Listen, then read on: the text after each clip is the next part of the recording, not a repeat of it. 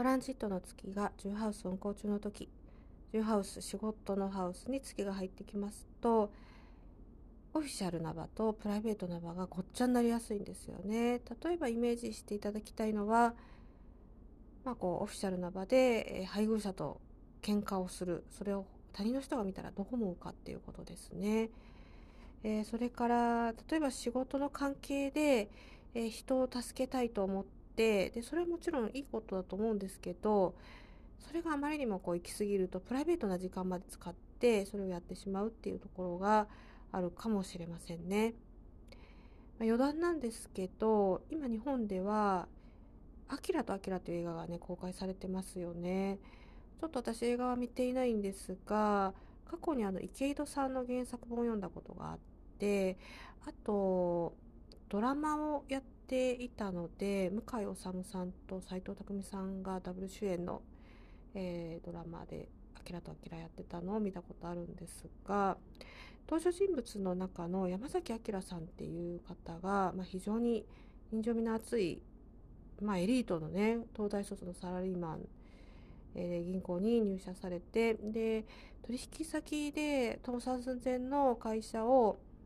まあ、救おうと奮闘するんですけどそこのご家族にお子さんがね心臓移植が必要なすごい重い病気を患っていらっしゃってその子を助けるためにちょっとねそのオフィシャルの場面から一歩足をちょっと出してしまってプライベートでもその助けようとするんですよね。でまあ映画楽しみにされてる方もいらっしゃるかもしれないんであんまり言えないんですけどでそういうことなんですよ。月が10ハウスっていうのは似た意味があって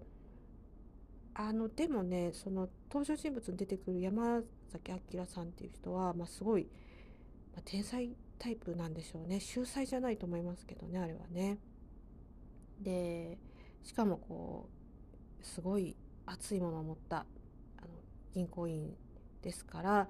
自分がどこまでやってどこまでやるべきじゃないかっていうのもあらかじめ分かっていてあえてそれをやるっていうことで、まあ、左遷をされるっていうことなんですがうんでも例えばね私なんかそんなあの頭脳がないので月がジュハウスに来た時にそのプライベートではねなんかこうやっちゃってあれみたいになりがちなんですよだからよほど自分が管理できてない人だとやっぱジュハウス月っていうのはちょっとそういう場面があるかもしれないですよね。うん、だからえその辺は、まあ、その人のこうレベルに合った、えー、出方をねするんじゃないかなというふうに思いますね。まあ、こうあんまりどうなんでしょうねその